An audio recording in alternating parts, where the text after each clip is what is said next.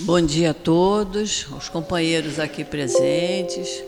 Bom dia aos que nos acompanham de casa. Que tenhamos uma manhã de estudo muito proveitosa. Vamos iniciar sempre com os nossos pedidos.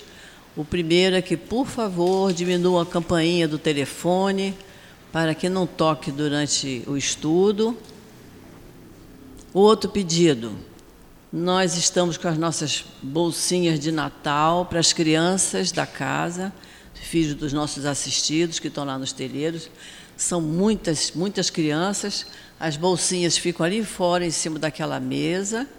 Após a reunião, nós vamos lá na livraria, escolhemos a bolsinha. O nosso companheiro Luiz, que está aqui na frente, ele vai organizar isso, porque ele vai preencher esse papelzinho que tem aqui e a gente leva a bolsinha para casa para nós comprarmos a bolsinha de Natal das nossas crianças, tá?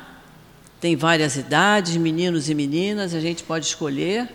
E a data da entrega é 26 até 26 de novembro. Nós temos os nossos cursos da casa, de domingo a domingo, todos os dias, tem horário de manhã, de tarde, de noite devemos fazer os cursos da casa. A gente sempre nas nossas reuniões a gente conversa sobre isso. A gente percebe que a gente precisa estudar. Quanto mais a gente estuda, a gente vê que estamos precisando estudar mais ainda, porque a gente ainda tem dúvidas. Então vamos estudar. Vamos fazer os cursos da casa. Temos de vários autores espíritas, mas quem ainda não fez curso nenhum deve começar por Kardec Livro dos Espíritos, que é o livro básico da doutrina espírita. Então, vamos estudar. Para fazer o curso, nós vamos comprar o livrinho lá na livraria a preços populares, preços bons. Quem não puder pagar à vista, divide em duas, três, quatro vezes. Mas vamos estudar, gente. Tem horário aqui todos os dias, é só a gente escolher. Quem precisar ter noção do horário, depois, quando acabar a reunião, a gente aqui na mesa tem o, o formuláriozinho com o horário, pra, porque a gente precisa disso. Precisamos estudar. Mesmo na minha idade, estou estudando, porque ninguém sabe tudo. Precisamos continuar estudando cada vez mais e mais. Hoje, a nossa reunião pública de agora, das 10 horas, e temos a reunião pública hoje, sábado, às 5 horas. Nessa reunião das 10 horas, funciona simultaneamente o trabalho da obra social Antônio de Aquino. É, o povo está lá no telheiro, lá atrás, com o Newton, com outros companheiros evangelizadores. As crianças estão distribuídas nas salas, distribuídas por idade. Então, temos crianças desde meses, estão no berçário, até os jovens, temos todo um trabalho para os jovens, tem surtido muito bom, muito efeito. Tem um domingo no mês que eles vêm para assistir um filme, para um filme espírita, para lancham e eles vêm todos no domingo, saem todos daqui muito alegres. É muito bonito a gente ver o entusiasmo dos jovens quando começam a ter a, o contato com a doutrina espírita porque eles vão se, se reformulando, mudando a maneira de pensar e, e de agir, tendo mais consideração, mais sensibilidade com o próximo. E a gente sempre lembra que o trabalho de evangelização ajuda muito na educação dos nossos filhos, dos nossos netos. Eles aprendem em casa com papai e mamãe, mas nem sempre tem mamãe presente, papai presente mas a evangelização, lembrando sempre os ensinamentos do Cristo, faz com que as nossas crianças também se acalmem, se equilibrem. E os próprios depoimentos de muitas mães que nos dizem: ah, depois que ele está aqui na escolinha, ele está mais calmo, ele agora conversa direitinho com a gente, está mais obediente. Então, a evangelização ajuda, ajuda muito na educação. Temos a nossa reunião pública de quarta-feira. Temos às três horas da tarde e às sete da noite. Quarta-feira nós temos o trabalho de cura. O passe de cura que é dado tanto na reunião das três como na reunião das sete. Como funciona o passe de cura? A pessoa que achar que está com alguma dificuldade, seja ela uma dificuldade física, seja uma dificuldade emocional, após a reunião pública, permanece no mesmo lugar que um dos médios da casa virá para conversar com a pessoa. Eu mesma estou à disposição de quem precisar. E a gente conversando, a gente vai ver da necessidade da pessoa tomar o passe de cura. Às vezes, ela precisa vir mais vezes à casa. Ela precisa estudar a doutrina espírita. A doutrina espírita não requer que a gente venha uma vez por semana, assistir a palestra, tomar o passe, tomar um copinho de água frutificada e ir embora para casa. Não é suficiente. A doutrina espírita mostra que quanto mais viermos, mais vamos nos equilibrar. Basta a gente ver que saber que aqui no salão, enquanto a gente está aqui estudando, os espíritos estão aqui trabalhando. Os espíritos a quem a gente chama na hora da nossa prece. Então, quando a gente entra no salão, a gente já tem que ir se acomodando, fechando nossos olhos, pedindo a Deus que nos ajude, a Jesus que nos ampare, que o nosso anjo da guarda esteja junto de nós, porque todos nós precisamos de amparo, de apoio, de encorajamento, de fortalecimento para as nossas boas ideias, os nossos melhores pensamentos, sentimentos. E eles estão aqui nos ajudando.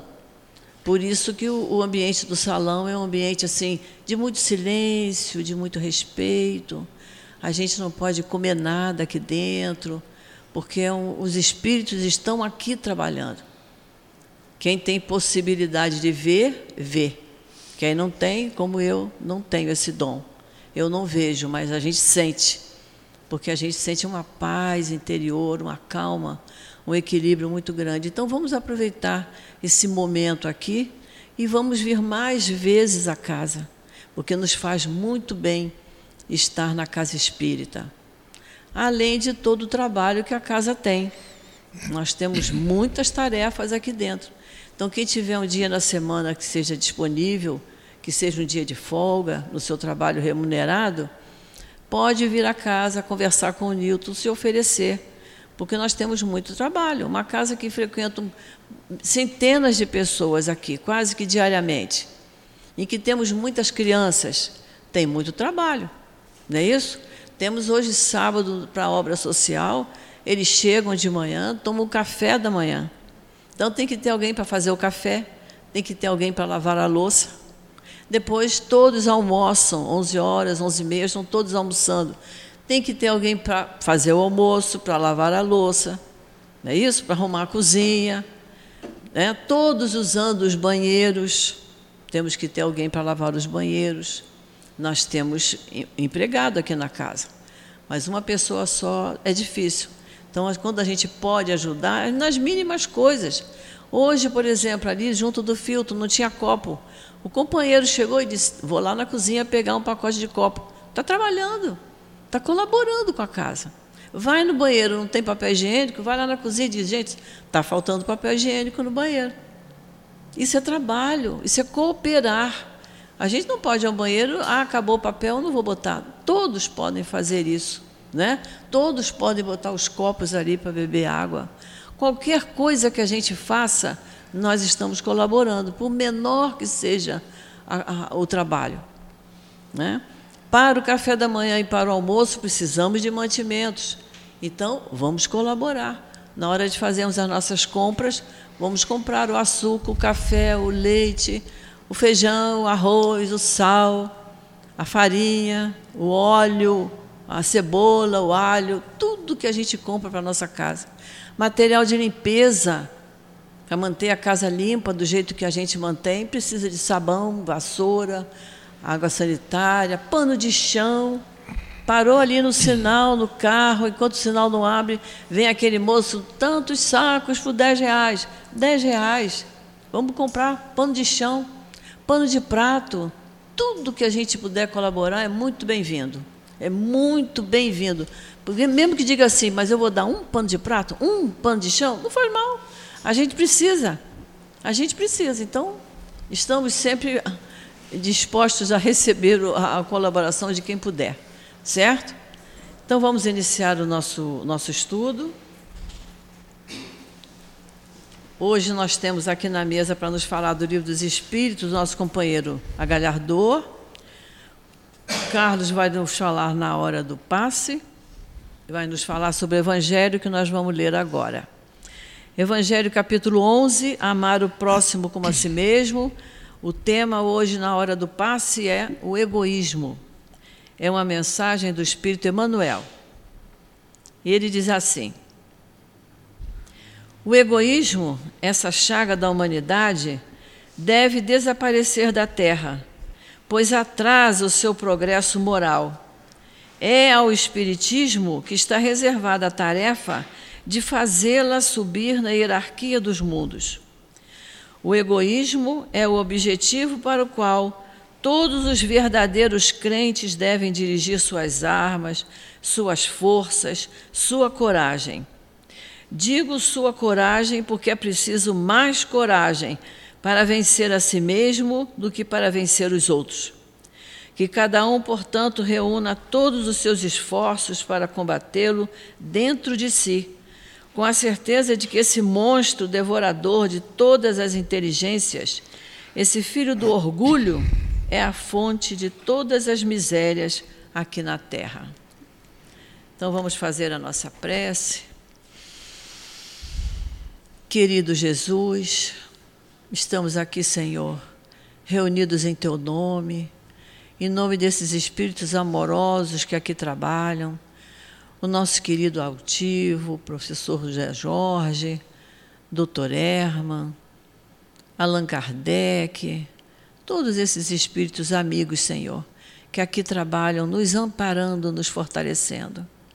E agradecemos, Senhor, por nos dar a vontade de começarmos tão bem o nosso sábado, vindo à casa espírita para estudarmos as lições que essa doutrina maravilhosa nos oferece. Então, Jesus, em teu nome, em nome desses espíritos amigos, em nome de Deus nosso Pai, que nós pedimos licença para iniciarmos o estudo da manhã de hoje. Graças a Deus. Nosso companheiro Agalhardor vai nos falar do livro dos Espíritos, que nós vamos ler só umas perguntinhas, uma perguntinha só, para ele ter tempo de falar o restante para nós. Livro dos Espíritos, capítulo 6, Lei de Destruição. Ele vai falar hoje sobre os flagelos destruidores. Eu vou ler uma questão. Kardec pergunta: com que objetivo Deus golpeia a humanidade através de flagelos destruidores? E os espíritos responderam: para fazê-la progredir mais rápido. Já não dissemos que a destruição é necessária para a regeneração moral dos espíritos, que em cada nova existência sobem um novo degrau na escala do aperfeiçoamento? É preciso ver o objetivo para apreciar-lhes os resultados. Apenas do vosso ponto de vista pessoal é que vós os avaliais, e por causa do prejuízo que vos causam, vós os chamais de flagelos. Mas essas perturbações são frequentemente necessárias para que uma ordem melhor de coisas possa mais prontamente acontecer em alguns anos, realizar-se o que teria exigido muitos séculos. Então, que Jesus abençoe o nosso companheiro.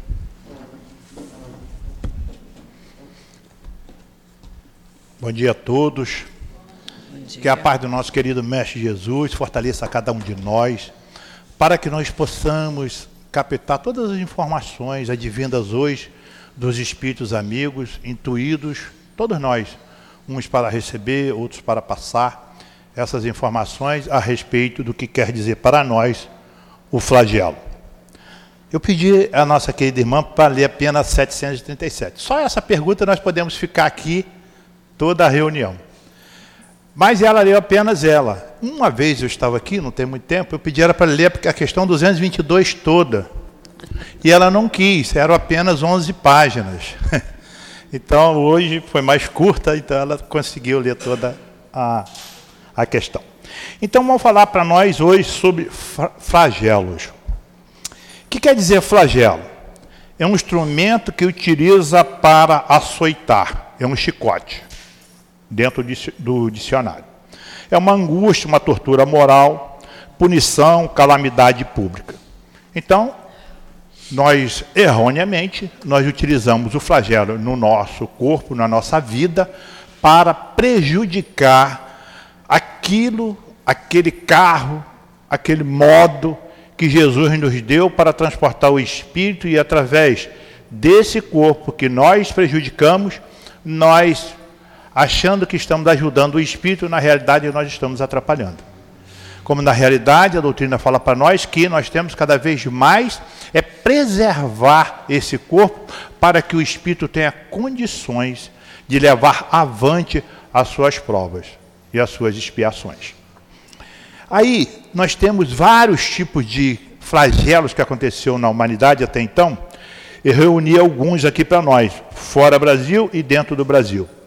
O Vesúvio em Pompeia em 79 depois de Cristo morreram 22 mil pessoas. Nesse, nesse local aqui, eu já, lá, já fui, é, é, até hoje ainda continua uma calamidade lá. Temos o da Indonésia, na Índia, no Sri Lanka, em Herculano, Sodoma e Gomorra, que a, a Bíblia fala para nós, Nagasaki e Hiroshima. Muitos foram ainda as guerras em nome de que abalaram a humanidade. São os meios que o Pai bota para nós, para nós acordarmos, nós despertarmos para a luz. Então, quando um povo está muito acomodado dentro dos seus pontos de vista, até nos seus pensamentos, aí o Pai toma a, a iniciação, inicia-se e fazer com que esse povo acorde para a sua realidade. Aí ele comete esses flagelos. E nesses flagelos, ele, várias coisas eles nos ensinam. Em primeiro lugar, ele nos incita a nós utilizarmos a nossa inteligência, aqueles que ficaram, para sobrepor e caminhar e continuar o progresso. Então, exercita a nossa inteligência. E a outra parte também, conforme nós vamos ver numa outra questão aqui, que nos ajuda bastante, é nos orientar para que nossos filhos, netos venham a ter esse, esse aproveitamento. Por quê? Quando um local igual esse aqui que nós dissemos, se nós formos buscar detalhadamente cada um deles, quais foram esse, o que eles faziam para causar esse efeito, então o pai, através dos espíritos amigos, o que, que eles fazem? Eles trabalham aquele ambiente, mudando toda aquela atmosfera e fortalecendo aquele ar que ali está. Então a gente olha muito, muitas das vezes, pelo lado material, pelo lado corporal. E o Pai, Jesus, ele nos orienta e nos ensina pelo lado espiritual, coisa que muitos de nós não entendemos. Nós achamos que a nossa vida é o material, é as realizações materiais. Na realidade, nós utilizamos o material como um catapulta para nós realizarmos a inteligência, o nosso progresso, a nossa expansão para que nós possamos alcançar cada vez mais a nossa proximidade junto ao Pai. Então, se nós olharmos dentro disso aqui, nós vamos ver cada um deles contando de uma forma ou de outra que nós estamos sendo descuidados. E partindo aqui para nós, para nós, antes, porém, o Covid. O que, que o Covid fez? Pare e pensa sobre o Covid. O Covid, na realidade, Muitas pessoas não queriam ir para casa porque era mulher chata, o marido chato, era o, os filhos chatos, etc. Então o que acontecia? É, eles afastaram do lar. E na realidade o lar é o primeiro acerto que o homem tem consigo mesmo e para com todos, para com, com as ideias de Deus dentro das suas próprias das suas expiações. Então, o que o Covid fez? Jogou o homem todo dentro do lar, todos dentro do lar, aproximou mais a eles, para que, através das confabulações, nós pudéssemos nos entender, nos perdoar e partir para realizar as tarefas, a qual todos nós, lá na erraticidade, pedimos para executar, que nós vamos ver na pergunta 258. Então, esse foi a Covid. Uma outra coisa que muitos é, pensam e dizem assim: ah, Minha meta é me aposentar. Poxa, me aposentar, sair desse trabalho, ficar olhando para frente. Geralmente observo todos aqueles que aposentam e que vivem na ociosidade dura cinco anos, cinco, sete, não passa disso. Ele só vai se onerando, onerando, onerando, vai se atrofiando, até a mente para de pensar. Ele não se trabalha mais. Então, o que nós temos que fazer? Aposentou, aposentou em uma determinada área, direcione-se para outra, para que nós possamos continuar nos exercitando. Então, nós somos, na realidade, uma máquina, entre aspas, constante de aprendizado. Nós temos que estar sempre alavancando esse aprendizado dentro de cada um de nós. Aí, para que nós damos continuidade, nós vamos voltar aqui na 728, que fala assim, que foi da semana passada. Destruição necessária.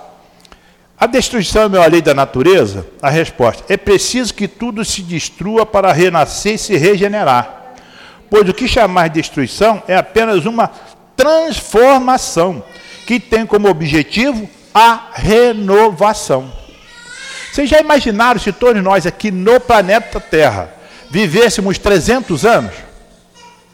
Nós iríamos ficar um olhando para o outro, não teria mais nada que fazer, não queríamos fazer nada. Então nós temos que ter esse impulso de 70, 80, 90 anos para irmos aprender, fortalecer, tomar uma injeção de ânimo e retornar novamente ao planeta, para que nós possamos continuar esse aprendizado. Então, a 728 fala para nós em transformação. Já a 737, ela fala para nós em despertamento. Então, lá destrói e aqui desperta. Então, quando nós destruímos, como ali faz, eu, eu olho muito as amendoeiras. Eu acho a coisa mais linda quando a amendoeira, quando elas perdem todas as folhas, que ela está renascendo aquelas folhinhas pequenininhas, que um dia elas também serão destruídas. Então, a amendoeira é o verdadeiro exemplo da reencarnação. Destrói, depois ela volta novamente. Destrói, volta novamente. É o ciclo de vida dela. Então, um transforma e o outro desperta. Então, aqui, na 737, os flagelos nada mais é do que um despertamento para cada um de nós. E todos esses flagelos, nós pararmos pensar, a gente vê que é um aviso que o Pai está dando a cada um de nós. Você está parado. Você está deixando a vida passar. Você está deixando a oportunidade te levar. E nós não podemos fazer isso em hipótese alguma. Partindo do princípio da questão 621 do Livro dos Espíritos, que a lei de Deus está dentro da nossa consciência. Aí nós paramos e pensamos: ah, mas eu me trabalhei 70 anos, eu vou me aposentar agora. E se Deus se aposentasse? O que, que Jesus falou para nós? Meu, meu pai obra também. É, mas não se Deus parasse de pensar um segundo, de obrar um segundo, como seria do, das galáxias, dos planetas, etc. Então, exemplo vivo, visto que somos obra do Pai, é o Pai para cada um de nós. Então nós temos sempre que pensar, procurar estar sempre sendo útil ao nosso próximo, principalmente a nós, para que nós possamos atender o próximo. Aí na 737 fala-se para nós: com, com que objetivo Deus golpeia, quer dizer, castiga a humanidade através de flagelos destruidores? A resposta: para fazê-la progredir mais rápido. Então, se nós ficarmos parados, pensando, ali sendo onerado, nós não vamos pensar, nós vamos ficar parados. E através dos flagelos, nada mais é do que um ímpeto que nos dá para que nós possamos é, partir para conquistar. E geralmente dentro dos flagelos vem as necessidades. E através da necessidade que o homem sai para progredir sai para trabalhar. É a mesma coisa que aquele que fica dentro de, um, de uma taverna e todo mundo levando a caça para ele, ele está ali, só está engordando. O dia que faltar a caça ele levar para ele, vai ter que sair para caçar. Então ali, aí ele vai ver as destrezas que tem, um buraco aqui, ali tem água, ali não tem, ali tem gelo, a caça está lá, ele tem que correr, tem que arrumar a ferramenta e por aí vai. Então nós temos que estar sempre latente nessa busca constante. Então, para fazer progredir mais rápido. Já não dissemos que a destruição é necessária para a regeneração moral dos espíritos. Além disso, também nós temos que trabalhar o nosso lado moral. Através do, dos flagelos, através da destruição, nós temos que trabalhar nosso lado moral, nós temos que procurar ser útil ao outro. Se nós não formos, ele se afasta da gente e perdemos a oportunidade de ser útil. E nós, perdendo a utilidade de ser útil, nós paramos. E no próprio livro dos Espíritos, que é um livro que devemos ter sempre na nossa cabeceira, tanto o livro dos Espíritos como o Evangelho, o livro fala para nós que nós não devemos, em hipótese alguma, ficar isolado. Não podemos. Temos que estar na massa, ouvindo sim e ouvindo não, para que nós possamos nos trabalhar constantemente. Por que ele falou não para mim e eu estava certo? Por que, que ele falou sim para mim e eu estava errado? Então nós temos que começar sempre a nos analisar. E falando da moral, diz que em cada nova existência, quer dizer, a regeneração dos espíritos acontece em cada nova existência, sobem em um novo degrau na escala de aperfeiçoamento. À medida que nós vamos e voltamos, nós vamos aperfeiçoando. Leon Denis fala para nós que, desde os tempos imemoriais, antes de Jesus, as gerações elas se vêm permutando. Então, se elas vêm se permutando, nós automaticamente estávamos lá e aqui estamos. Olha o aprendizado que nós ficamos de lá até aqui. Temos um livro aí que eu estou lendo, eu já li ele cinco, seis vezes e agora eu estou estudando ele. Brasil, Coração do Mundo, Pátria do Evangelho. Leiam, estudem esse livro. Ali nós vamos ver pessoas, irmãos nossos, lá da época dos romanos, que só marcou dali para cá, o livro só fala dali para cá, esses espíritos, nas suas constantes renovações através da regeneração, eles vieram aqui e alavancaram o descobrimento do Brasil. Então, quiçá não tem algum deles aqui agora. Então, todos nós é, viemos de gerações em gerações nos aperfeiçoando, para que nós possamos chegar ao patamar que estamos hoje. Conforme a própria doutrina fala para nós, que nós somos trabalhadores da última hora. Vamos aproveitar esse momento que nós já abrimos os olhos através do nosso querido irmão Allan Kardec na codificação da doutrina espírita. A doutrina espírita nada mais é para nós do que um piscar, olhe, acuse, observe, olhe o que está na tua mão. Olha a oportunidade que vocês estão tendo de ver a realidade do Pai. Antes tinha um misticismo, alguém falava, outro não falava, a parte dos dogmas eu não aceitava, outro não ia por causa disso, daquilo. Agora não. Agora nós temos o simples e o objetivo aqui para nós. E continuando, diz assim: é preciso ver o objetivo para apreciar os resultados. Qual é o objetivo de Kardec para nós? Kardec, através dos espíritos amigos, vieram aqui, tá, o livro está aí, tchau. É isso. O objetivo é nos aprimorar nos educar dentro da lei de Deus. O objetivo é mostrar que Deus é nosso Pai, é mostrar que Jesus veio aqui não foi por acaso. É porque nós estávamos dormindo. No meu ponto de vista, o primeiro flagelo que aconteceu para nós foi quando Jesus veio aqui e falou na pergunta 621 para nós: vocês estão dormindo. Se você olhar aqui na questão 621, ele fala para nós que veio apenas a relembrar. Quando eu estudei isso aí, isso aí me marcou. Quer dizer, eu estou pensando que estou abafando, eu sou trabalhador da última hora, e ele veio me relembrar, porque eu estava esquecido dessa, desse ponto de vista do Pai, de que é nós crescermos, progredir. Livro dos Espíritos só fala em progresso e, no trabalho da inteligência, para que nós possamos um dia alcançar ser o anjo que o Pai tanto espera de cada um de nós. E diz assim para nós: apenas do vosso ponto de vista pessoal, é que vós os avaliais. Igual aquilo que eu falei, que Jesus veio relembrar. Nós achamos que estamos abafando, está muito bom. Na realidade, é aqui, ó, vocês estão parados no tempo. Olha a lei de Deus aqui. Onde está a lei de Deus? Dentro da sua consciência. Desde quando você foi criado. Desde quando foi, foi transmutado ali em um minal. A lei foi implantada em você.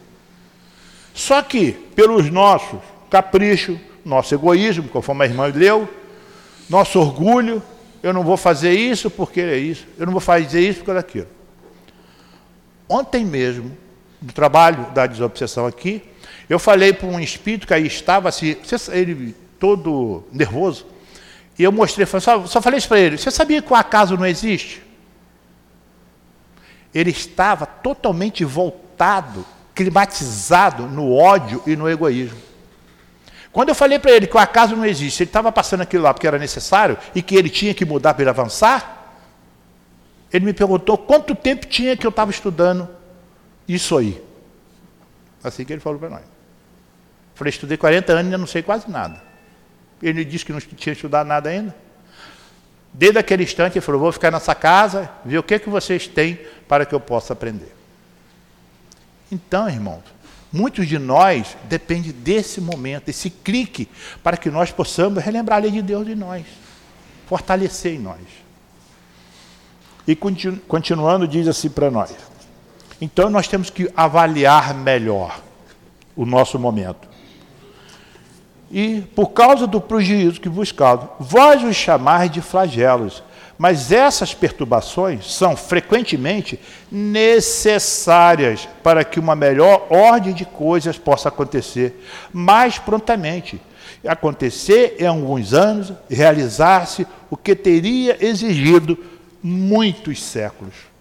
Então, é o nosso momento. Quantos séculos nós estamos aqui? Dois passos para frente, um e meio para trás. Dois passos para frente, dois para trás ficamos estacionados. Eu sou certo, ninguém muda meu ponto de vista. Não tem ninguém certo que o ponto de vista dele não pode ser mudado. Visto que a lei de Deus é de progresso, é de mudança, é de inteligência. Se a gente não, utilizássemos a nossa inteligência, nós não iríamos progredir. Até os animais, eles progridem. Pode observar, se você soltar um animal pelo pelo fato dele ir voltar, ele ir e voltar, ele na próxima vez ele vai e volta normalmente. Então nós temos que parar, pensar, vou mudar, vou fazer. É assim que nós temos que proceder. E na 738 diz assim para nós: Deus não poderia entregar para a melhoria da humanidade outros meios que não são os flagelos destruidores? A resposta sim. E ele os emprega todos os dias, já que deu a cada um os meios de progredir, progredir através do conhecimento do bem e do mal. Eu não sei o que é bem, não sei o que é mal. A lei de Deus está instalado dentro da nossa consciência. Nós sabemos sim. Nós omitimos, mas nós sabemos. Então, se nós fazemos aqui sempre constantemente o bem, até de, eu, eu ali falei Vesúvio, Sodoma, Gomorra, etc. Vamos trazer para aqui, para dentro do nosso lar. Se nós fazemos isso aqui, que eu fomentar fala assim, através do nosso conhecimento do bem e do mal, se nós utilizarmos bem, o bem, nós estamos dentro do nosso lar enaltecendo através das boas intenções, aproximando do lar os bons espíritos para nos orientar. E a doutrina espírita nos dá uma cola que poucos lugares fazem culto do Evangelho no lar. Culto do Evangelho no lar, no mínimo uma vez por semana.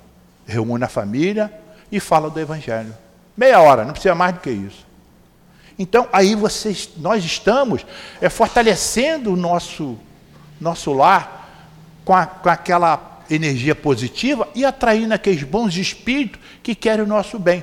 Porque todos os bons espíritos querem o nosso bem.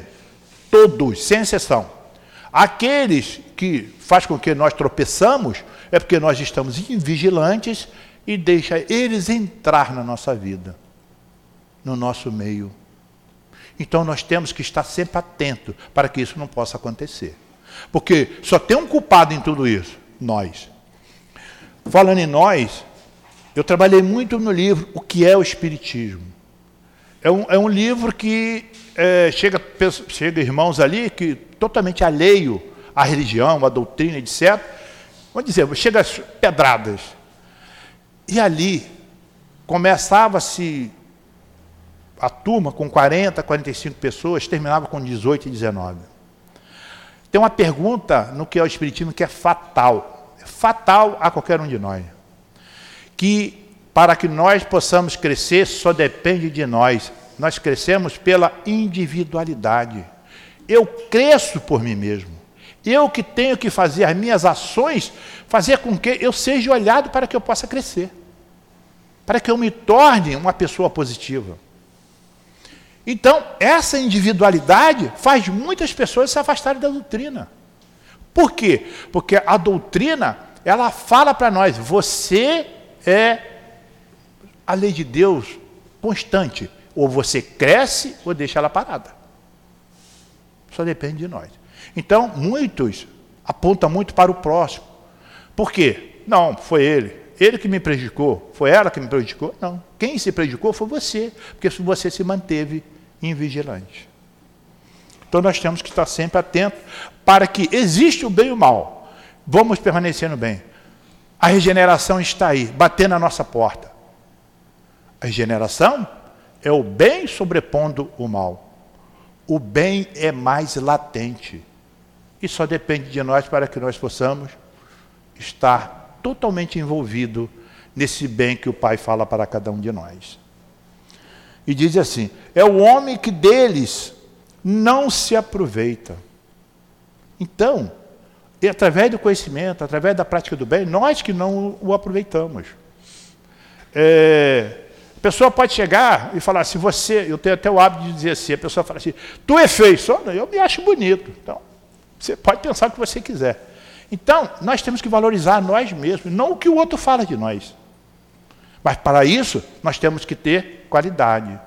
Para isso, nós temos que ter um trabalho dentro de nós. Nós temos que ter uma moral ilibada. Senão, qualquer coisa entre nós e vai nos prejudicar. Por que, que existe a discussão? Porque os dois estão se igualando. Quando um está diferente do outro, não existe a discussão. Um sai e vai embora. Deixa ele falar o que quiser, não sou nada disso. É um homem que deles não se aproveita. É preciso castigá-lo no seu orgulho e fazê-lo sentir a sua fraqueza. Fazer nós cansarmos no nosso orgulho. Isso quer dizer, sabe o que é?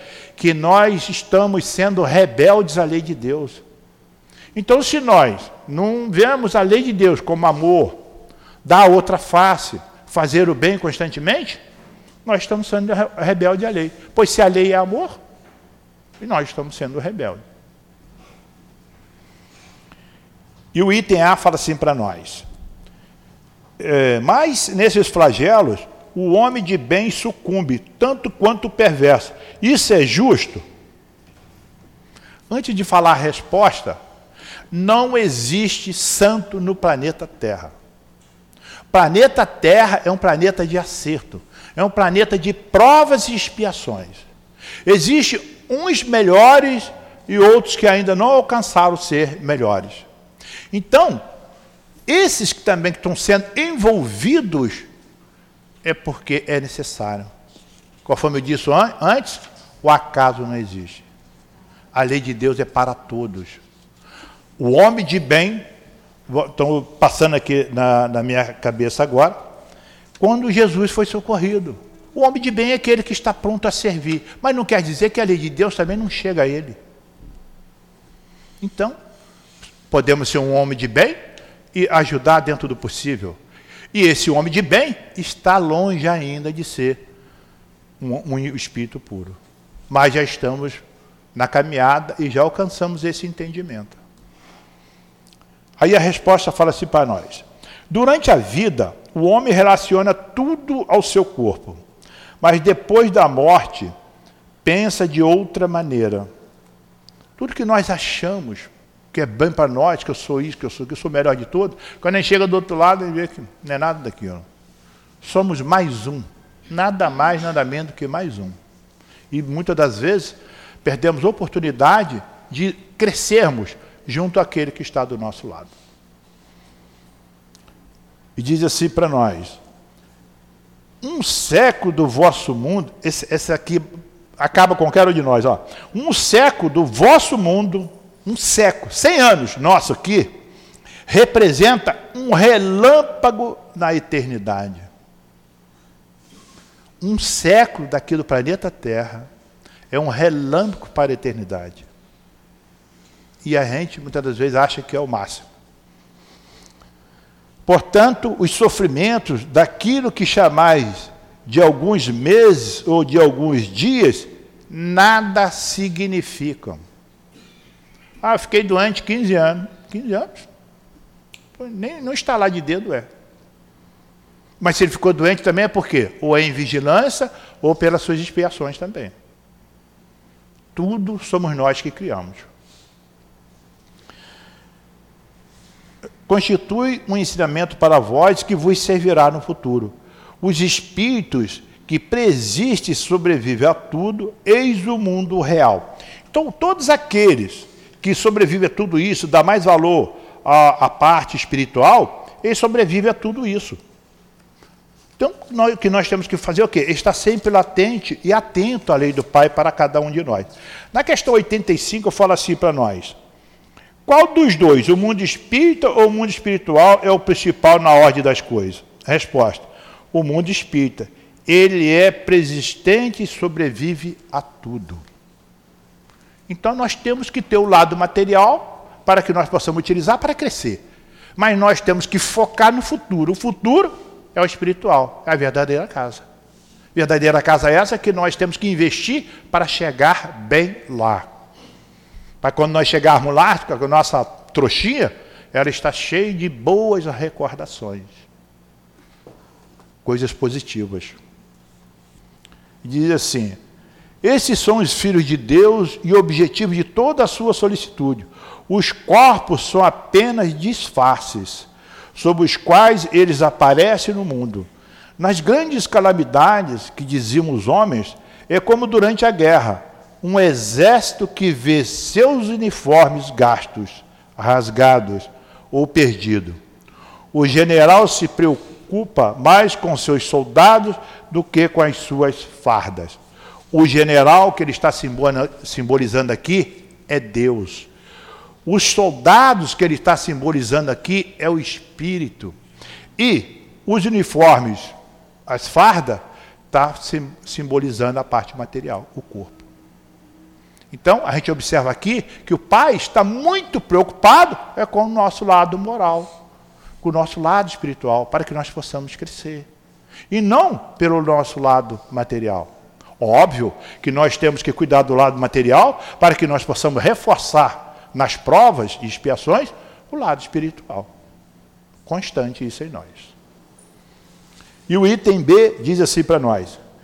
Mas, aqui é, Kardec afirmando, mas as vítimas desses flagelos não deixam de ser vítimas.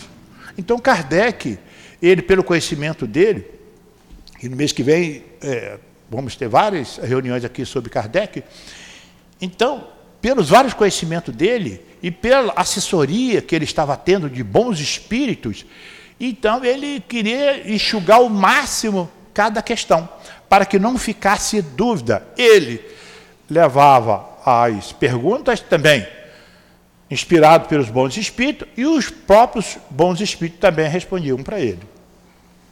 Aí ele disse assim: se se considerasse a vida como ela é, e quão pouca coisa representa com relação ao infinito, menos importância a ela se daria. Essas vítimas encontrarão numa outra existência uma ampla compensação aos seus sofrimentos, se soubesse suportá-los sem reclamar. Então, ele está dando ênfase aqui para nós ao infinito. Aí vamos olhar aqui. Francisco Cândido Xavier, Chico Xavier, ele dormia duas, três vezes na noite, quando podia. Ele era totalmente devotado às obras do Pai, em propagar a obra do Pai para que nós pudéssemos entender. Mesmo desencarnado, quando ele desencarnou, ele tinha 430 obras. Hoje, já está em 540 obras publicadas. Então, nós temos que estar aqui latentes, sendo sempre útil tanto quando estamos ativamente, como também estamos dormindo. Saibamos nós que quando nós estamos dormindo, o espírito não dorme. O espírito vai. E aonde o espírito vai só depende de um, o que nós fizemos durante o dia. Como nós fizemos, como nós passamos o nosso dia. Como nós encerramos o nosso dia. Deitar hoje, quando levantei, parecia que eu levei uma, uma coça de porrete. Foi o seu dia, como foi seu dia? Ou então, como que você terminou o seu dia quando você foi deitar? Mamãe dizia assim, deita, como que é? deita igual um cavalo e levanta igual um jumento. Nenhuma pressa a gente faz. Então a gente tem que direcionar nossos espíritos, pedir nossos guias espirituais que nos ajude, nos oriente, para que nós possamos, do outro lado, estar sendo orientado também. Conforme nós somos orientados durante o dia, pelos nossos guias espirituais, eles também estão do outro lado a nos orientar. Só depende de nós atender o chamado dele. E para isso nós temos que nos fortalecer através da prece. Aí tem uma notinha que fala assim para nós: quer a morte aconteça por meio de um flagelo, quer ela se dê por uma causa comum, ninguém escapa à morte. Quando a hora da partida soa. A única diferença é que, naqueles casos, o maior número parte ao mesmo tempo. Aqui no Brasil mesmo, nós tivemos um caso aqui que foi em 57, se não me engano, o circo americano em Niterói, que morreram 503 pessoas. Tivemos o Joelma em Niterói também. Então, isso ali são acertos, através desses flagelos que os espíritos estão fazendo. Mas eles tinham que desencarnar daquela forma? Foram eles que pediram. Nós que pedimos as nossas provas e são avaliados pelos bons espíritos. Como vai ser? Bem, ele já tem condições, agora vamos ver se lá, na hora H, se ele consegue com essa convicção ainda. Porque tem muito disso. Nós podemos pedir uma prova lá e falhar aqui. Porque nós temos uma coisa que muitos nos oscila, que é o nosso livre-arbítrio. Nossos interesses materiais, muitas, muitas das vezes oscila para nós. E continuando, fala assim para nós: se pudéssemos nos elevar pelo pensamento de maneira a dominar a humanidade e abrangê-la completamente, esses flagelos são terríveis. Nos pareceu apenas tempestade passageira no destino do mundo. A gente olha no próprio, não precisa nem olhar lá atrás, como que está o nosso país. Quando, olha o que estamos vivenciando aí. Flagelo moral que nós estamos praticamente vivenciando aí. Então nós temos que estar sempre em prece fazendo uma prece para que nosso querido irmão Ismael, que é o protetor do nosso, nosso Brasil, seja fortalecido para que ele possa conseguir administrar o nosso país através dos seus tutelados. A 739 falava assim para nós: os flagelos eh, destruidores têm uma utilidade do ponto de vista físico, apesar dos males que ocasionam, uma coisa que eu sempre coloquei na minha cabeça, advinda do nosso querido irmão Jesus. Não vim derrogar a lei. Tudo que acontece conosco está projetado e merecemos. Senão, não, aconteceria. Aquele tipo de flagelo não merece aquele que pega trânsito, sai correndo para pegar o avião, chega lá, no último minuto o avião foi embora e o avião cai. Esse já está fora desse flagelo. Ainda critica Deus por não ter entrado no avião. Mal sabe ele que ele ia, ia acontecer com ele. Então, olhando pelo lado material. Mas o lado espiritual dele é outra atividade que ele tinha, uma outra prova ou expiação.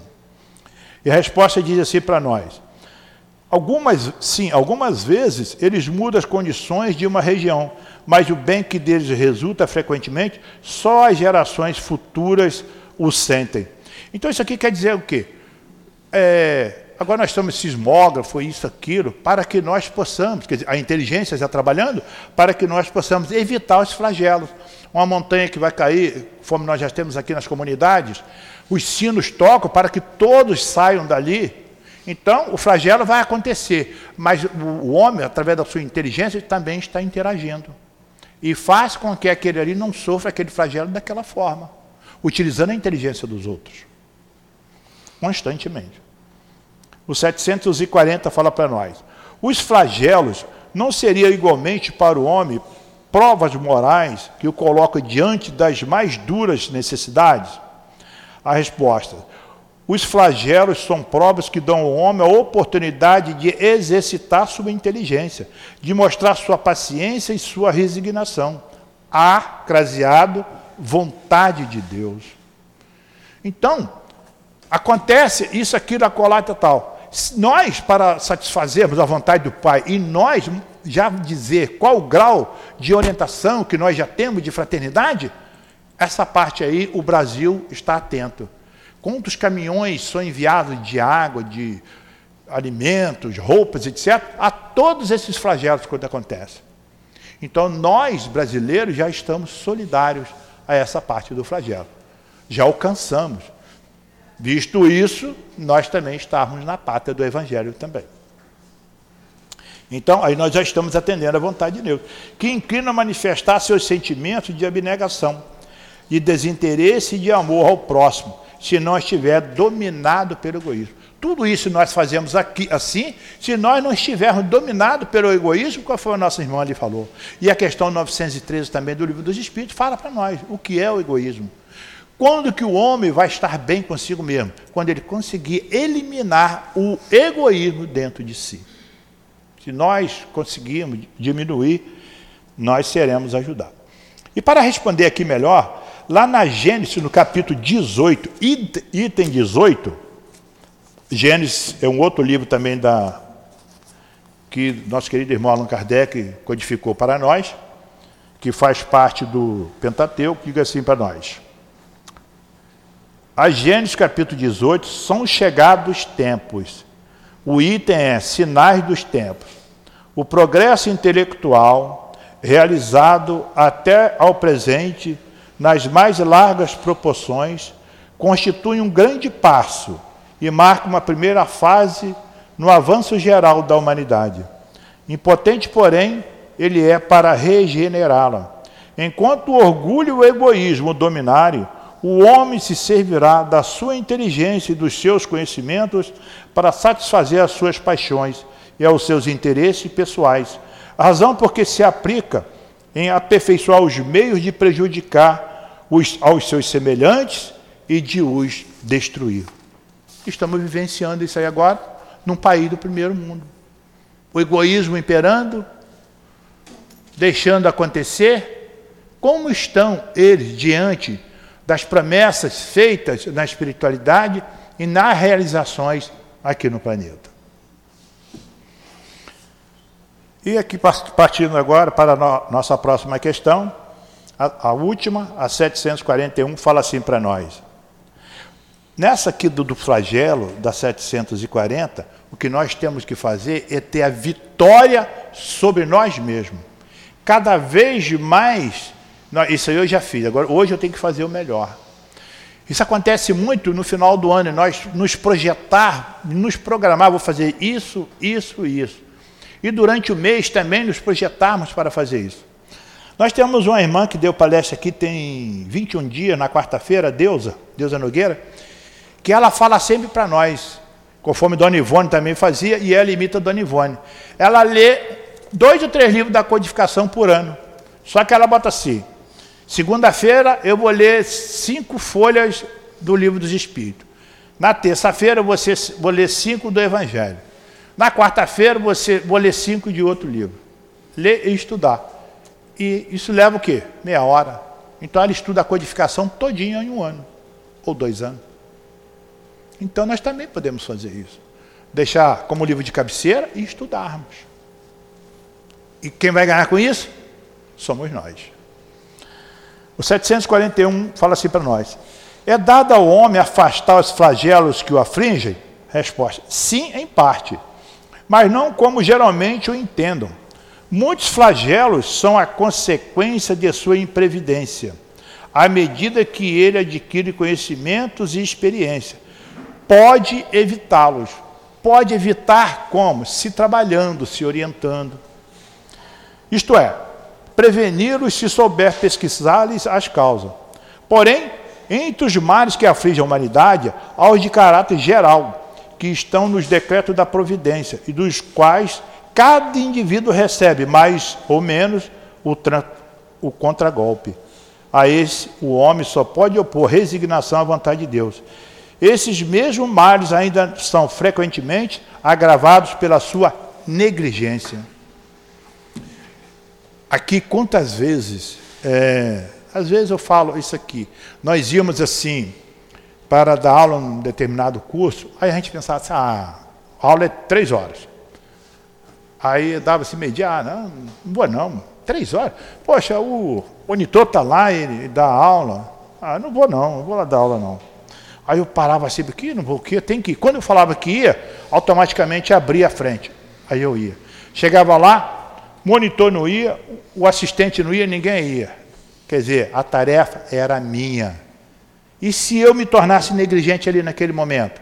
Como ficaria aqueles irmãos? Um exemplo, vocês vieram aqui agora. Vocês vieram aqui para assistir uma palestra, tomar um passe. Aí chegaram aqui, cadê o palestrante? É negligência do palestrante. Porque ele foi designado para isso. E ele tem que estar aqui para passar essas informações. Tudo isso que eu estou falando aqui, estudei pra, para falar mais. Tem coisa aqui que eu estudei para falar que nem está vindo na minha mente. Está vindo na minha mente o quê? A necessidade de cada um de nós, não é só vocês não, de nós, para ouvir tudo isso que nós estamos, está sendo passado aqui para nós, através da intuição e da inspiração desses bondosos amigos espirituais. Na nossa nota aqui fala assim: dentre os flagelos destruidores naturais, independentes do homem, é preciso colocar, em primeiro lugar, a peste, a fome, as inundações, as intempéries fatais, as produções da terra. O homem, porém, não tem encontrado na ciência nas obras de arte o aperfeiçoamento da agricultura, nos afloramentos e nas irrigações, no estudo das condições higiênicas, os meios de neutralizar, ou pelo menos de atenuar muito desastre. Algumas regiões outrora assoladas por terríveis flagelos não se encontram atualmente deles preservados. Então, muitos flagelos do passado já foram ambientado pelos pensamentos, por novos povos que ali agregam, e está fazendo com que aquela região torne-se útil ao ser humano ali estar.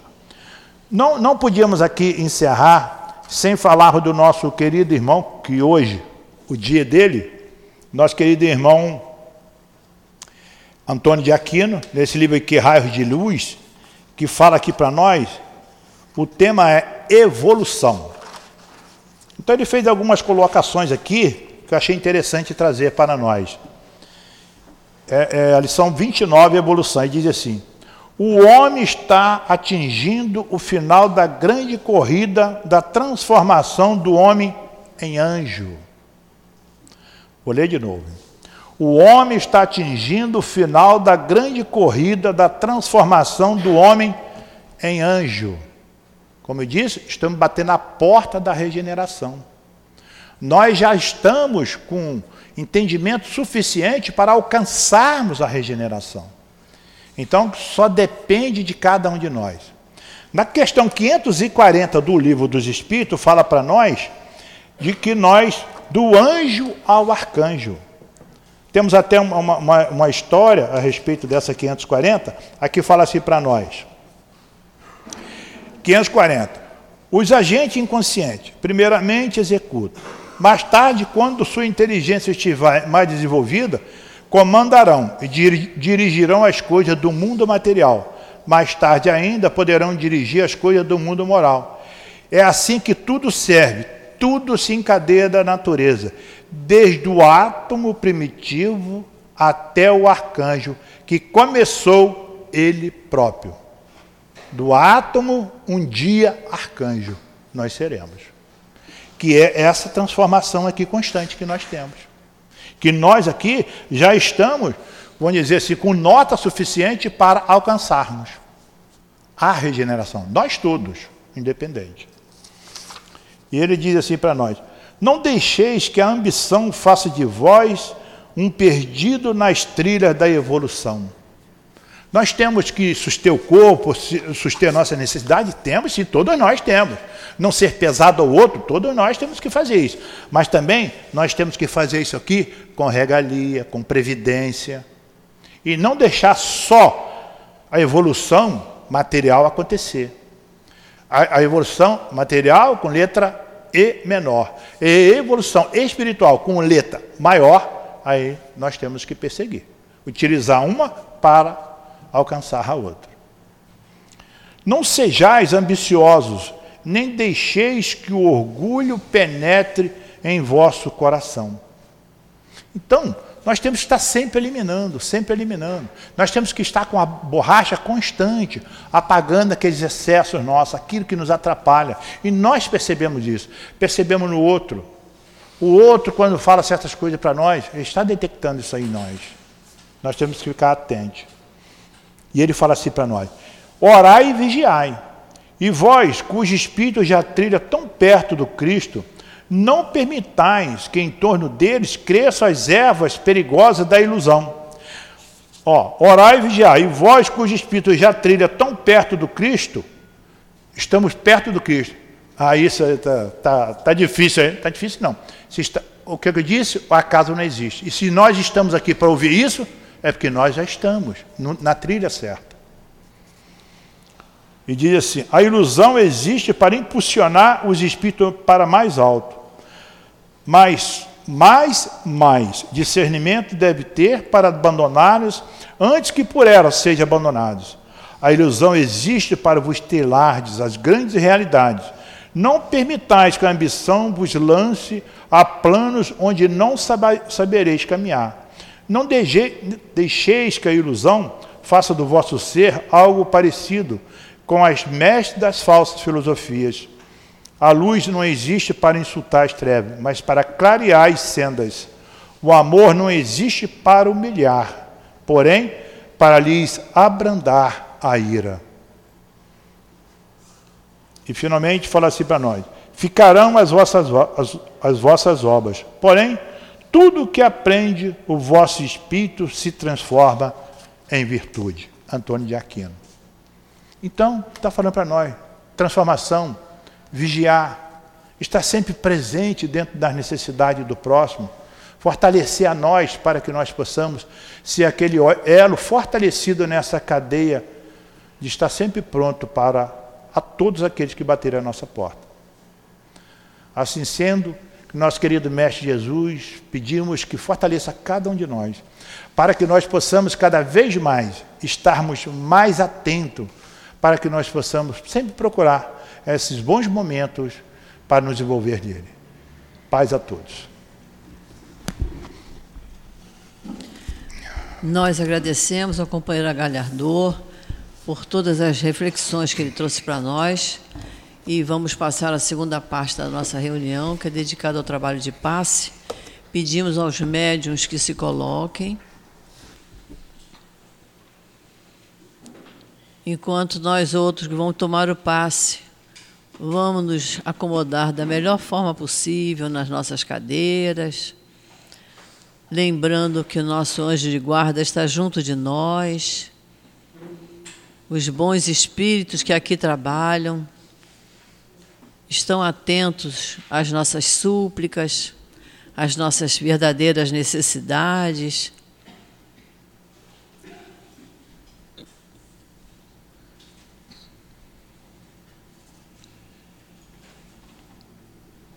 Vamos fechar os nossos olhos, vamos pensar em Jesus.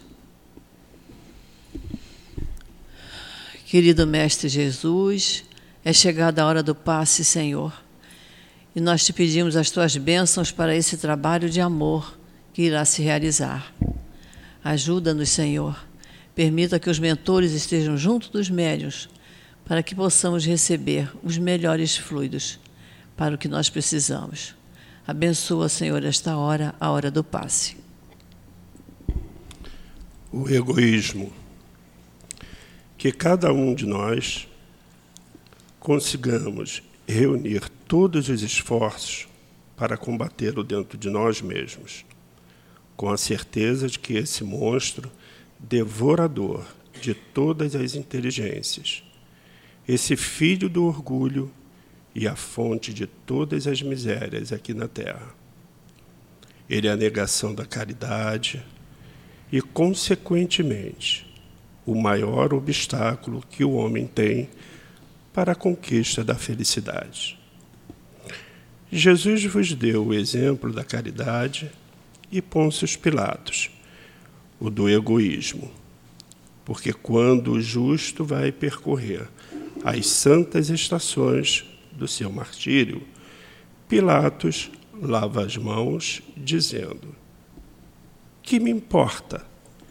E diz aos judeus: Este homem é justo, porque quereis crucificá-lo? No entanto, deixa que ele seja conduzido ao suplício. E a incompatibilidade entre a caridade e o egoísmo, a invasão do coração humano por essa verdadeira lepra que o cristianismo deve o fato de ainda não ter realizado toda a sua missão. Lembrem-se, irmãos, tudo o que é supérfluo não compensa. Por isso, retire o egoísmo do seu coração, estudando o Evangelho e praticando os ensinamentos de Jesus. Como já dito, a doutrina espírita nos ensina o que é o egoísmo. É a matriz de todos os males do homem. O ser egoísta coloca sempre seus interesses, opiniões, desejos em primeiro lugar, além de ser ciumento, invejoso e insatisfeito. Devemos seguir o ensinamento supremo de Jesus: amai o próximo como a si mesmo. Que Deus nos proteja. E assim, Senhor Jesus, chegamos ao final da nossa reunião. Agradecidos estamos, Senhor, por nos intuir, estarmos aqui presentes, estudando essa doutrina maravilhosa que tanto bem nos faz. Abençoa, Senhor, esta nossa casa de amor Abençoa todas as tarefas aqui realizadas, que continuarão até a tardinha. Abençoa, Senhor, todos os trabalhadores desta casa, para que todos tenhamos sempre a vontade enorme de aqui trabalhar, trabalhar com muito amor, com muita dedicação, com muita responsabilidade. Fortalece-nos, Senhor. E que esta paz, Jesus, esta paz que reina nesse momento, neste ambiente em nosso coração, que possa ficar conosco por todo o dia de hoje. Em teu nome, Jesus, em nome desses espíritos queridos, amorosos, em nome de Deus, que pedimos permissão para encerrarmos o nosso estudo da manhã de hoje. Graças a Deus.